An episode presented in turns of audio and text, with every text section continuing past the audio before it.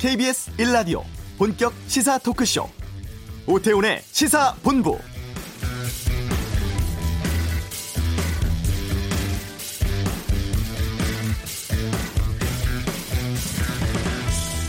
크리스마스 잘 보내고 계십니까? 이 성탄절 되면 주위 곳곳에서 사랑과 희망 전하는 산타들이 따뜻한 온정의 손길 보내면서 우리 사회 곳곳에 훈훈함을 더하곤 합니다. 특히 이웃의 도움을 필요로 하는 시설 아동들, 또 양로원, 소외 가정들을 찾아서 따뜻한 이웃사랑 실천하면서 진정한 성탄절 의미를 되새기는 시간 보내곤 하죠.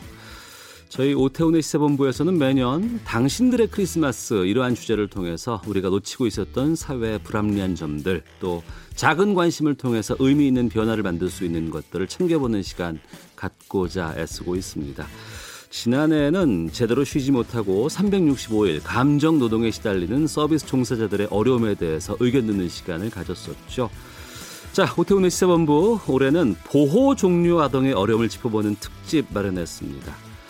우리 사회에서 가난이 내일의 희망을 꺾지 않는 세상 되었으면 하는데 18살이 되면은 시설에서 나와서 자립해야 하는 보호 종류 아동들에겐 우리 사회가 견디고 살아내기 힘든 그런 곳이 아닌가 싶어서 실태 진단하고 대안 찾아보는 시간 가져보려고 합니다. 특별 기획 당신들의 크리스마스 통해서 함께 고민해 보겠습니다. 오태훈의 시사본부 지금 시작합니다.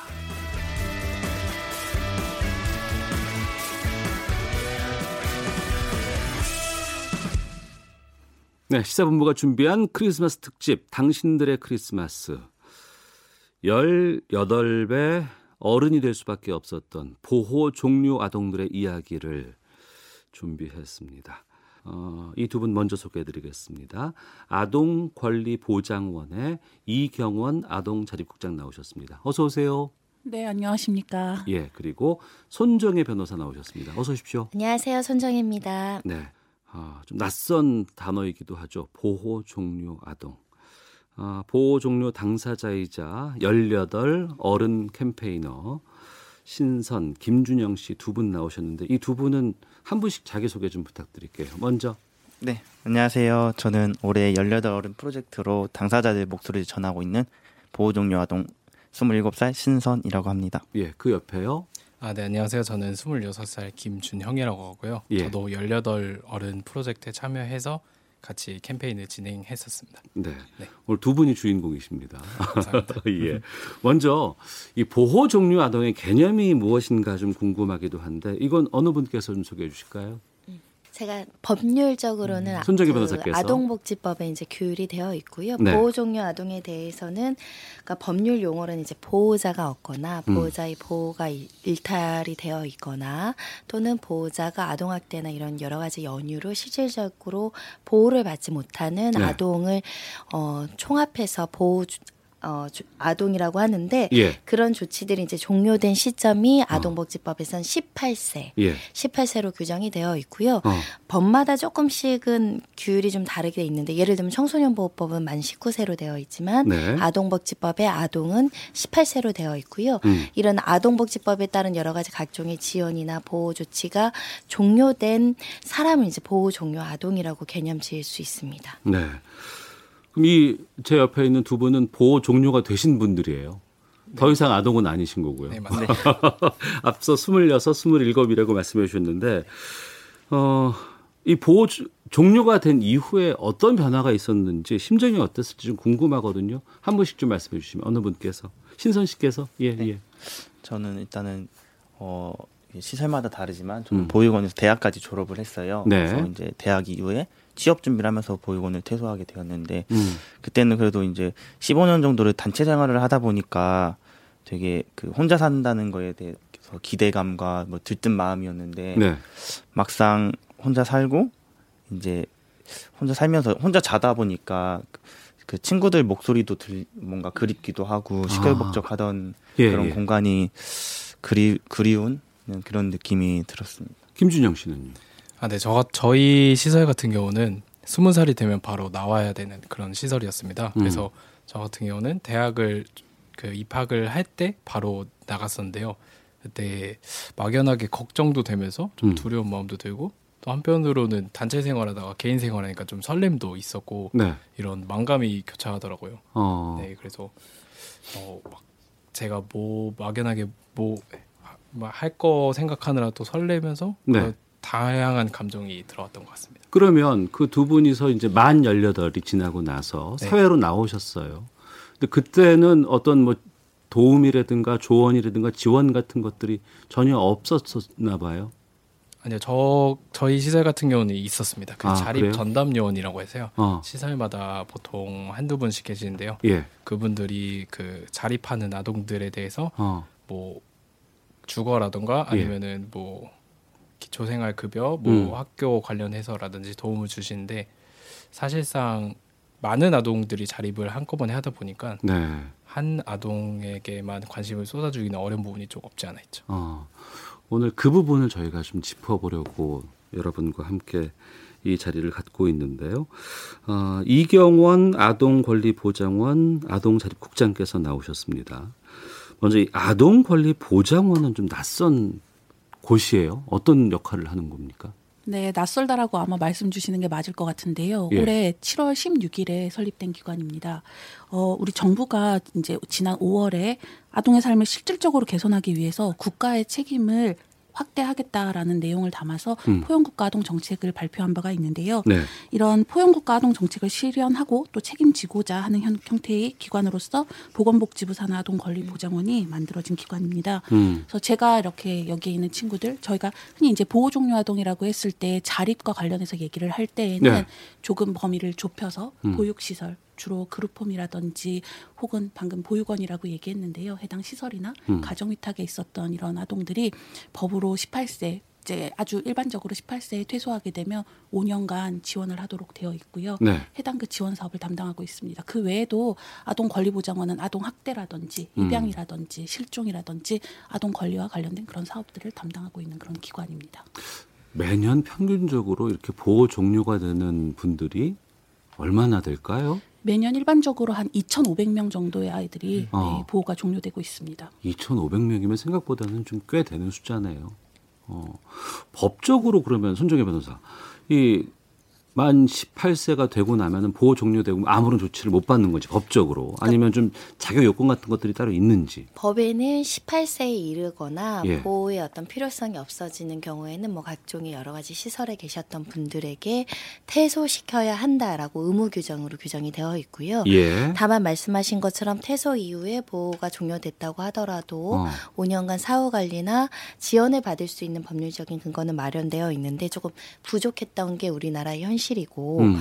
다만 이제 그 예외적으로 대통령령에 의해서 보호 종료 아동의 나이가 이르렀음에도 불구하고 여전히 보호 대상으로 할 수 있는 규정들은 있어요. 아, 대표적으로 그래요? 아까 신선 씨 말씀하신 것처럼 음. 뭐 예를 들면 고등교육 그러니까 대학을 갔거나 뭐 교육 훈련 기관에 갔다던가 또는 20세 미만으로서 학원 같은 데서 이제 뭐 직업 관련된 교육을 받는다던가 또는 지자체에서 이제 질병이나 장애를 이유로 더 보호할 필요성이 있다라고 요청하는 하는 경우. 네.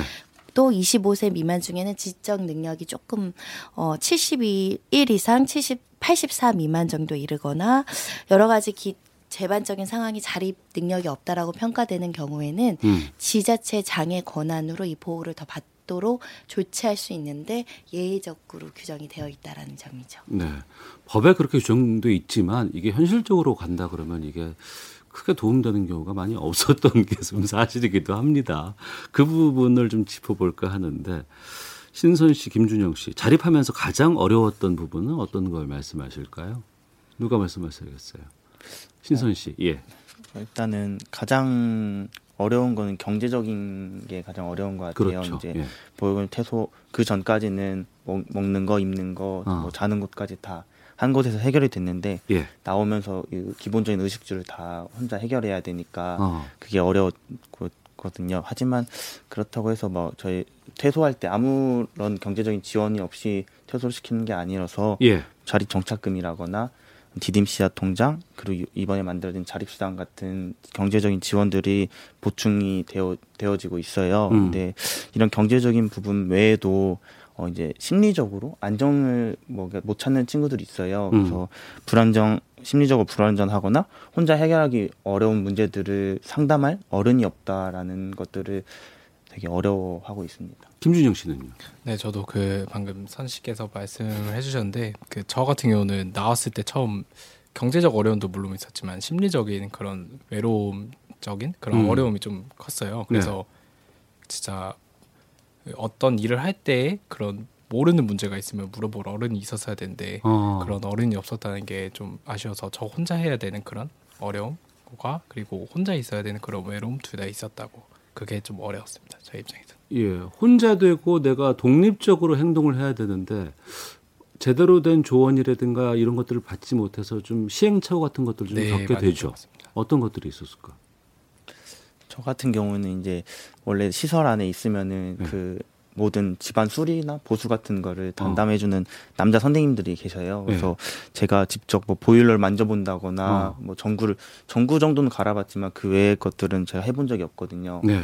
근데 이제 처음 집을 구해서 들어갔을 때 보일러가 고장이 나 있는 음. 상태여서 그거를 제가 그냥 인터넷을 검색해서 해보던 중에 거기서 물이 새서 그 콘센트로 다 들어가더라고요. 아이고, 아이고. 예, 예. 이제 콘센트에 물이 들어가니까 이제 검정 연기가 피어오르고 이런 상황이 뭔가 마주했을 때는 되게 아찔하기도 하고 음. 이런 거는 내가 뭔가 알려주는 사람이 없었는데 네. 이러면서 그때는 뭐 친구들 통해서 겨우 해결을 했지만 음. 그 이후부터는 이걸 이런 문제가 생겼을 때 내가 어떻게 해결해야 될까 네. 이런 고민을 좀 하게 되었어요. 네. 그리고 이제 법적인 부분에 있어서 이제 만 18세가 넘어가면 여러 가지 본인이 스스로 하고 결정하는 주체가 되기도 하지만 또 부모의 동의를 필요로 하는 부분들도 좀 있을 것 같은데 금융거래 같은 부분들은 어떻게 되어 있나요? 그러니까 이게 이제 법률적인 간극이 발생하는 것이 우리 민법에서는 네.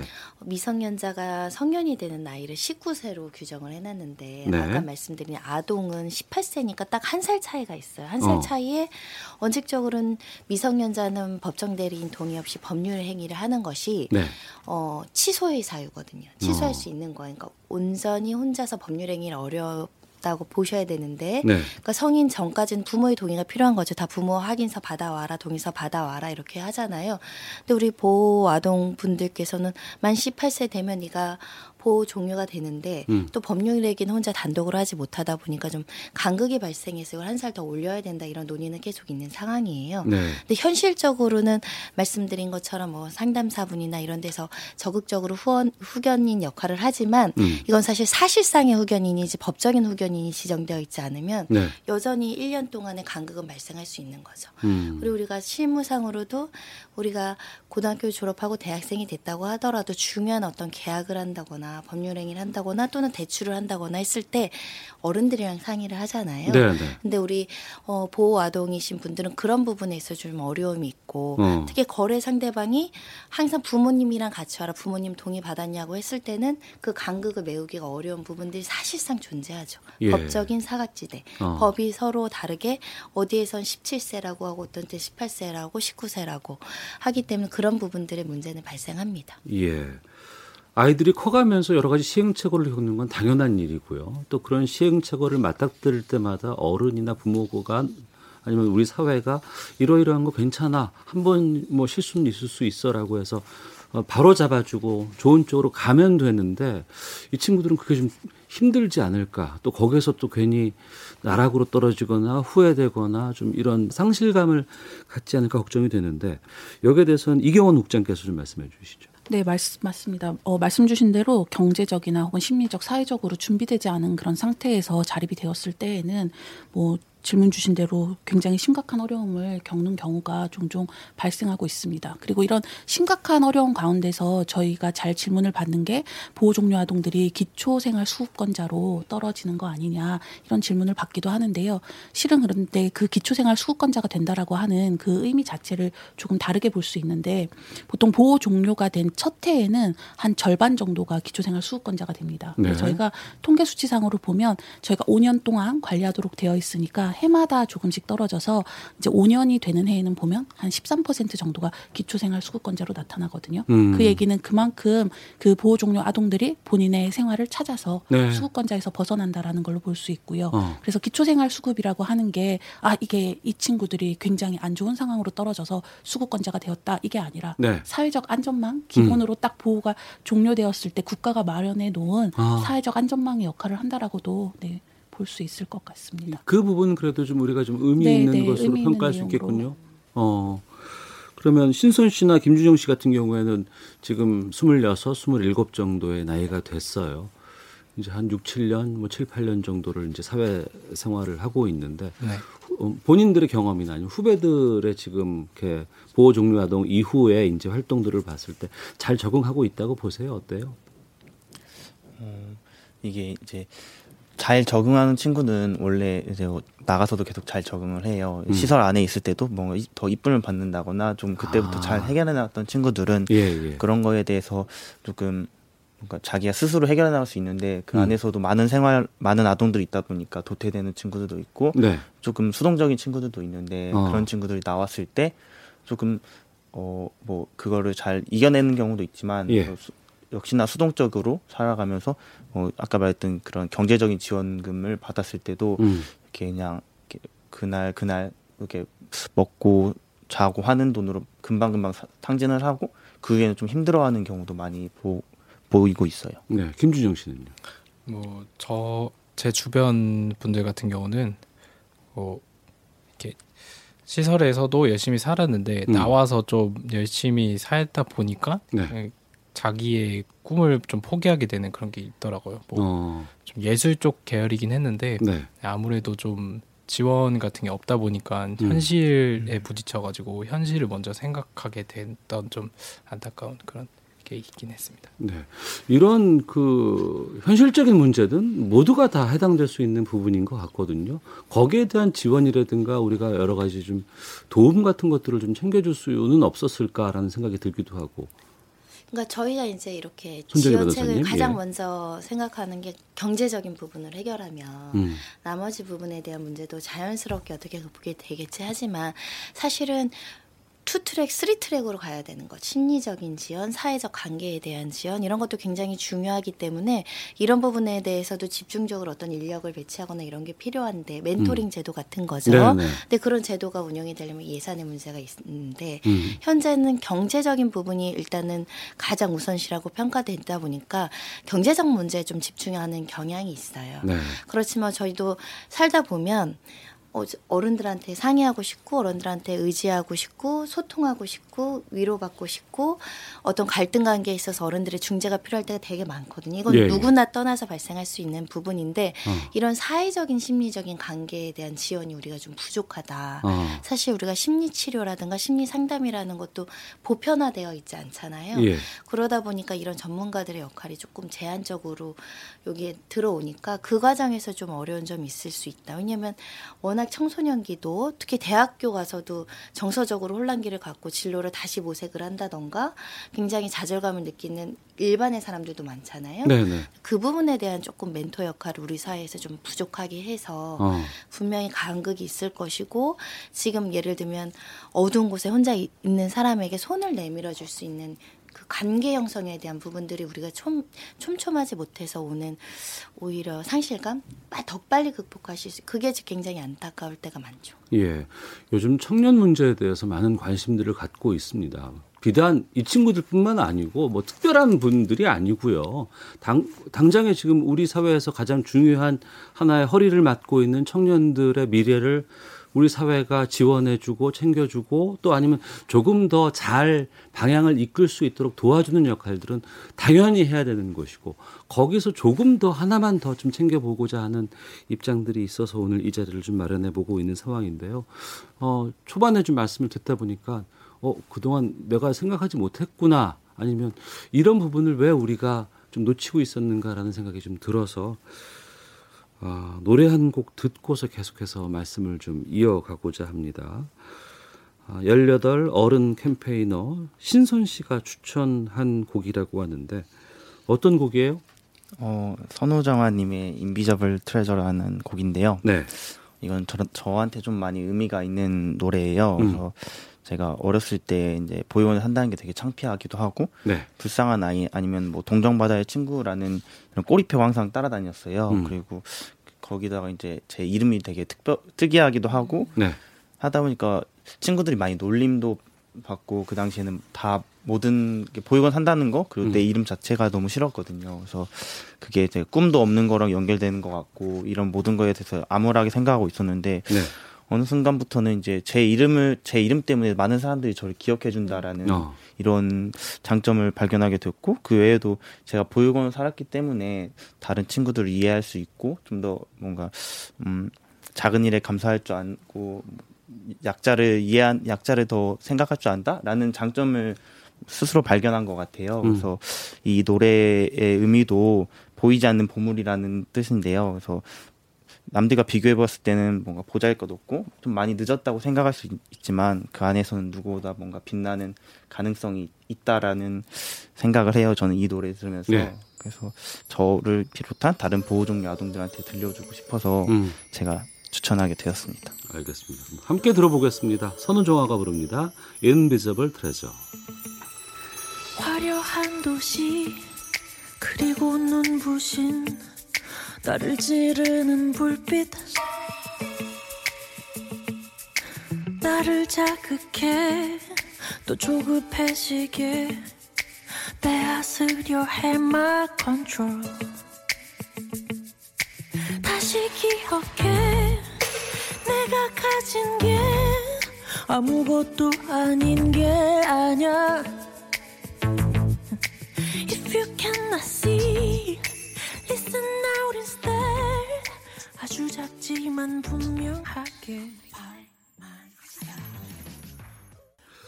18 어른 캠페이너 신선 씨의 추천곡 선우정아의 인비저블 트레저 들었습니다.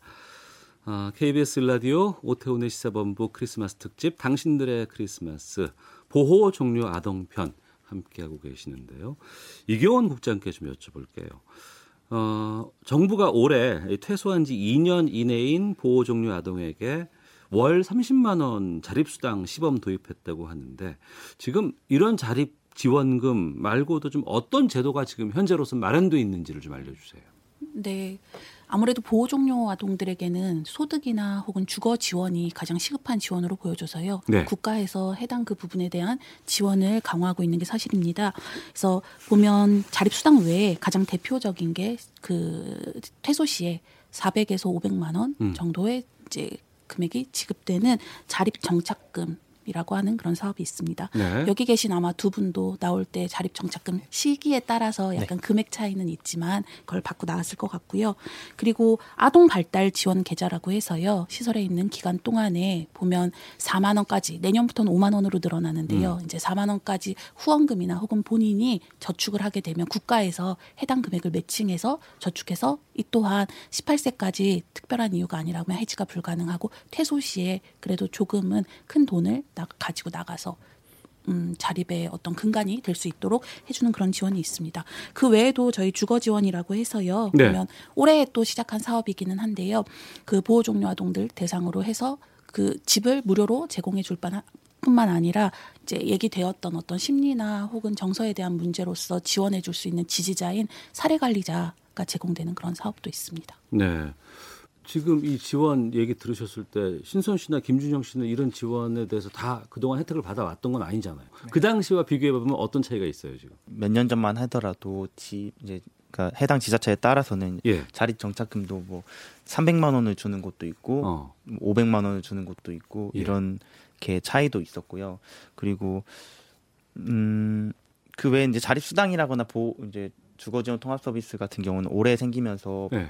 어, 저희 같은 경우에는 퇴소 2년 이, 이후 아동들은 받을 수는 없는 지원이지만 음. 그래도 어, 저희가 나올 때는 좀 부족하긴 했지만 올해부터 되게 많은 지원들이 생기면서 후배 보호 종료 아동들한테는 많은 지원들이 생겼다는 게 저는 되게 좋은 일이라고 생각을 하고 있어요. 가장 궁금한 게 그 살 곳 찾고 마련하는 게 참 궁금하거든요. 앞서서 음. 지원금 500만 원 뭐 이거 갖고는 정말 택도 없을 것 같고 어떻게 되는지 김주정 씨가 좀 알려주세요.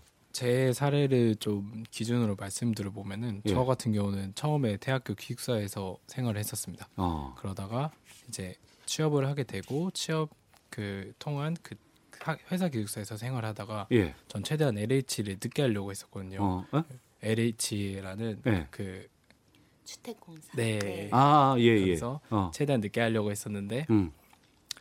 그, 아, 늦게 하려고 해서 늦추다 보니까 어, 한 스물네 살 때쯤부터 LH를 생활을 시작하게 됐어요. 네. 네. 근데 그 전에 그 그러면 아, 그 주택공사에서 어, 여러분들을 위한 공간을 좀 마련을 해주나 봐요. 네, 맞습니다. 어. 그래서 보호 종래 아동들이 위한 그 보증금을 그 주택공사에서 직접 마련을 해주고 아. 저희가 집을 물색을 해서 예. 알아봐서 그 집에 들어가는 형식으로 진행이 되고 있어요. 예. 그럼 준영 씨는 지금 대학 기숙사 아니면 취업해서 회사 기숙사를 통해서 그 이후에 이제 주택공사에서 마련해 주는 거처를 잡았다고 하셨는데 네네. 대학을 안 가는 친구들은 그럼 어떡합니까? 이게 아까 말씀한 그 LH 주거 지원이 바로 들어갈 수 있어요? 네, 이제 어.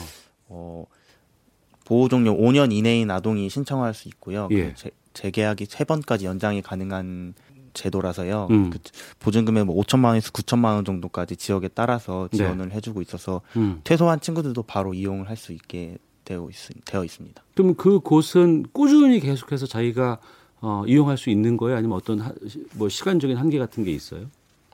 음. 네, 제가 말씀드리는 네. 게 나을 예. 것 같은데요. 예, 예. LH에서 하는 그 주택 지원은 보호 종료 아동들의 대부분이 원한다라고 한다면 어. 지금 사용하고 있는 형태입니다. 실제로 예. 퇴소하는 아이들 중에서 보면 한 3, 40%는 얘기했듯이 기숙사로 가게 되거나 혹은 예. 원 가정으로 복귀하는 경우가 있고요. 어. 그리고 한 3, 40% 정도 또 되는 친구들은 이렇게 국가에서 제공하는 공공의 형태로 음. 주거를 이용하게 되는데요. 네. 뭐 전세금을 지원을 받는다라든지 혹은 저희 쪽에서 국에서 하듯이 일종의 월세를 지급받는다라든지 지원받는다라든지 이런 형태도 있고요. 음. 궁금해하셨던 것처럼 한 6년까지는 연장해서 본인의 소득과 상관없이 무조건 해당 그 집에서 거주를 할 수 있고요. 그 다음부터는 네. 이제 소득이라든지 여러 가지 이런 기준에 따라서 장기적으로 20년까지 해당 집에서 안정적으로 음. 거주를 할 수 있는 그런 시스템이 마련되어 있습니다.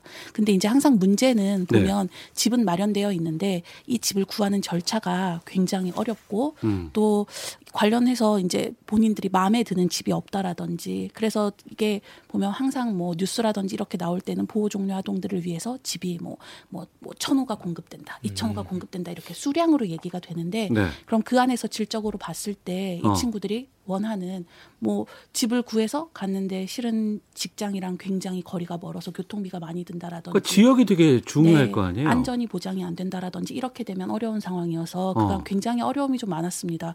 그런데 이제 내년부터는 국토교통부하고 협력해서요. 음. 보면 그 친구들이 좀 더 집을 구할 수 있는 그 매물이라고 하는 호수도 굉장히 확대되고요. 그리고 또 이제 주택과 관련해서 집을 구할 때 어려움이 있어서요. 그걸 네. 도와줄 수 있는 인력도 좀 충원이 되고 내년부터는 그래도 조금은 형편이 나아질 수 있을 거라고 생각합니다. 그 지원해 주는 그 주택의 형태가 어떤 거예요? 뭐 보증금마다 좀 달라질 것 같은데 뭐 빌라도 지원이 되고 아니면 어. 오피스텔도 지원이 되고 아. 보증금에 아. 따라서 달라집니다. 아, 다양한 형태들이 있긴 네. 있군요. 네. 지금 여러 가지 지원 형태라든가 이런 걸 들어보셨을 때 법률가의 입장에서 어, 이런 뭐 지원 형태는 바람직해 보이는 건지 아니면 뭐 추가적으로 좀 법안으로 좀 이렇게 보완할 점들이 있는 건지 또 현재로도 여러 가지 법안들이 발의되어 있는 것들이 있다면서요. 그러니까 최근에 이렇게 이제 많은 제도들이 있음에도 불구하고 우리가 복지에 대한 서비스가 여러 가지 제도가 있음에도 불구하고 뭐 누구 누구 극단적인 선택을 한 거 보면 신청할 수 있는데 잘 몰라서 절차가 어려워서 음. 설명해주지 않아서 이런 부분들 때문에 그냥 넘어가는 경우가 많은데 네. 우리 보호 종료 아동 같은 경우도 실제로 설문 조사를 했더니 이런 여러 가지 자립 지원 대상이다. 그리고 이런 제도를 이용할 수 있다라는 것을 절반 이상이 잘 모르고 있거나 신청하지 않는다는 설문조사 결과가 나와서 음. 이 김강수 국회의원께서 이제 이번에 아동복지 법 개정 법안 발의하겠다. 내용의 네. 쟁점은 교육과 홍보를 의무한다는 거죠. 이 자립 지원 제도에 대해서 설명하고 이 부분에 대해서 팔로업하면서 이렇게 이렇게 안내해 주는 것이 아주 기본적으로 갖춰져야 될 것임에도 불구하고 지금까지는 이루어지지 않았다라는 점에 있어서는 어. 제도를 만들어도 실제 어린 친구들끼리 때문에 설명해 줘야 되고 용어도 어려울 수 있고 이 지금 LH 임대주택 사업도 누군가는 이런 것들을 안내해 줘야 되는데 모르면 그냥 무방비 상태로 빠질 수 있어서 이걸 의무화하자라는 법안이 올라왔는데 보통 네. 이런 경우는 비쟁점 법안이라고 해서 음. 국회의원들이 그냥 통과만 시키면 되는 거죠. 큰 예산도 들지 않고요. 아, 비쟁점 법안도 요즘 국회에서 네. 통과되기 다 그러다 힘들어요. 보니까 네. 많은 사람들이 관심을 가져야 이 네. 제도가 왜 필요한지를 알아야 될 것이고요. 그렇죠. 그래서 꼭 통 과되길 저도 바라고 있는 마음인데 사실 저는 어, 이런 것도 필요한데 저는 대학 진학률, 그러니까 교육의 기회에 대한 법안이 많이 나왔으면 좋겠다는 생각을 아. 갖고 있어요. 왜냐하면 우리나라가 외국에 비해서 대학 진학률이 좀 높은 편이죠. 예, 예. 2017년 기준으로 70% 가까이가 고등학생이 대학생이 되거든요. 근데 우리 보호 종료 아동의 퍼센테이지를 따져보면 현격하게 퍼센테이지가 낮아. 20% 미만이요. 15% 음. 20%. 그거는 저희가 이런 친구들에게 교육을 해야 좋은 취업을 받을 수도 있고 그런 네. 부분이 다 연결되어 있어서 가장 좋은 복지는 가장 좋은 교육을 받을 기회를 줘야 된다라는 음. 생각이 들어서 저는 그 부분에 조금 국회의원분들이 관심을 가지고 특히 이제 대학에서도 좀 관심을 가지고 교육기관에서도 관심을 좀 가져서 대학 진학률도 높고 주거 안정도 도모하고 사실 대학을 가면 기숙사를 형태를 통해서 주거에 대한 부분들이 해소가 되고 그 이후에 취업 전선에 들어가면 조금 더 복지의 사각지대가 줄잖아요. 국회의원분들에게 이런 것들 좀 관심 가져달라고 말씀드리고 싶고 네. 우리 친구들 오셨는데 왜 현장에서 대학 진학률이 이렇게 평균치보다 그러니까 예를 들면 평균이 60인데 40%는 뭐 다른 선택이 있을 수 있지만 이렇게 낮은 이유도 한번 여쭤보고 싶고 그랬어요. 왜? 그러니까 물론 이제 대학 가는 건 선택이에요. 다 대학 가라고 권하고 싶진 않지만 평균적으로 비교해서 상당히 좀 이렇게 차이가 많이 나는 건 어떤 뭐 측면이 있을까 궁금하거든요. 어 신선 제가 예. 그냥 나 추측을 해보 제가 이렇게 봐온 걸로 추측을 해보자면은 이제 조금 친구들이 워낙 시설 안에 있을 때 공부에 대한 그런 학업 성취도가 그렇게 높은 편인 음. 친구들도 좀 적었고요. 그리고 관, 그걸 계속적으로 공부를 이어나가고 싶어하는 그런 관심도 적었고 한편으로는 어 이제 빨리 취업을 해서 돈을 벌고 싶어하는 아. 친구들도 많고 빨리 예, 돈을 예, 벌어야 예. 하는 상황이기도 어, 해서 예. 대학을 선택하기보다는 취업을 나가는 경우도 많이 저는 봤습니다. 예. 준영 씨도 공감해요? 저 같은 경우에서 좀 사족을 좀 붙이자면은 그 처음 아동들이 그러니까 성적이 떨어졌을 때 이렇게 성적이 떨어지게 되면은 그 성적을 떨어지는 거를 붙잡아줄 뭐 선생님이라든가 뭐 하다못해 교사 선생님이 있으면은 어. 그런 학업 성취도가 더 높아질 수 있다고 생각을 하는데 그렇죠. 네 그런 게 전혀 전혀까지는 아닌데 거의 없어요 대부분이. 어. 그러니까 많은 시설에서 한정된 인원을 관리해야 되니까 그 시설 쪽에서는 최대한 좀 공부 잘하는 아동들을 먼저 돌볼 수밖에 없는 상황인 거죠. 네. 그래서 그런 부분도 조금 더 보완이 된다고 하면은 음. 학업 성취도에 대한 그 성취도적인 만족감도 더 높아질 것이고 그게 곧 교육으로 교육의 질로 이어지지 않을까라는 생각이 듭니다. 그러니까 평소에 잘 챙겨줘야 되고 어, 다 같이 이제 모든 사람이 동등한 입장에서 좀 이렇게 경쟁하거나 함께 해야 될 것 같은데 그 부분이 좀 부족한 것이 네. 이런 차이로 결과가 나오지 않을까 싶은데 아, 여기에 대해서는 이경원 국장께서 하실 말씀 있으실 것 같아요. 네, 제가 오해의 소지가 있을까 봐 일단 말씀을 드려야 될 것 같은데 아마 방금 이렇게 질문 받았을 때 네. 여기 캠페이너 두 분이 조금은 의아한 표정을 지었었거든요. 어. 아마 체감하는 데 있어서는 그렇게 대학생이 주변에 적다라고 느끼지는 않았을 것 같아요. 어. 네, 그래서 시, 지금 보면 저희도 가끔 이런 질문을 받는데요. 양질의 교육이 필요한 거는 사실이고 교육에 전념할 수 있는 환경을 만들어줘야 되는 건 사실인데요. 결론적으로 말씀드리고자 한다면 보호 종료 아동이 아니라 보호 중인 아동까지 합쳐서 얘기를 하면 어. 대학 진학률은 외려 일반 친구들이 가는 것보다 더 높습니다. 어. 그런데 보호 종료 아동으로 보다 보니까 예. 아까 말씀 주셨던 연장 사유 중에서 보호의 연장 사유가 음. 대학생이 있다 보니 음. 대학을 졸업하고 나서 그러고 나서 보호가 종료가 되면 이 친구는 더 이상 대학생이 아닌 거죠. 그래서 아. 보호 종료 시점에 대학을 가는 친구들이 20% 정도가 되는 거고요. 실은 알겠습니다. 네 국가 장학금이 있고 어. 그리고 보호 연장을 위해서도 대학을 가는 친구들은 그러니까 꾸밈을 위해서가 아니라 실은 보호 연장을 위해서 가게 되는 경우가 있다. 이런 경우가 문제가 되는 거지. 대학생이 되는 경우는 오히려 많이 있습니다. 제가 잘못했네요. 이 수치상으로 무언가를 평가를 하려고 하다 보면 거기서 오는 맹점들이 분명히 좀 있어 보이는 것 같고 또 거기에 대해서 또 어, 적극적으로 잘 말씀해 주셔서 고맙습니다. 두 번째 추천곡 듣고서 저희가 1부 마치고 2부에서 계속 말씀 이어갈까 하는데 김준영 씨가 추천해 주셨다면서요. 네, 그 저는 폴킴님의 길이라는 곡을 선택했습니다. 네. 네. 이 길이라는 곡 자체가 가사가 처음에 여태 뭐하다 준비도 안 했어라는 가사가 나온대요. 어. 딱 너무 저의 상황 같더라고요. 예. 저도 시설을 살면서 많이 제가 아 내가 뭐 하고 있지 막 나는 열심히 안 하는 거고 이런 생각을 너무 많이, 많이 했거든요. 그래서 어. 남들 눈치 보면서 막 힘들게 노력하는 척을 했던 것 같아요. 예. 네, 이 길이라는 이 가사를 노래를 듣고 어. 아 내가 그래도 내가 하고 싶은 거 하면서 하는 게 더 좋겠구나라는 그런 따뜻한 위로가 되는 곡이었습니다. 알겠습니다. 네. 18 어른 캠페인의 김준영 씨의 추천곡입니다. 폴킴의 길 들으면서 1부 마치고 2부에서 당신들의 크리스마스 계속 이어가도록 하겠습니다. 잠시 후에 뵙겠습니다. 여태 뭐하다 준비도 안 했어. 다 떠나고 없는 아직 출발선. 사람들은 저기 뛰어가는데 아직 혼자 시작도 못했어. 죽을 만큼 힘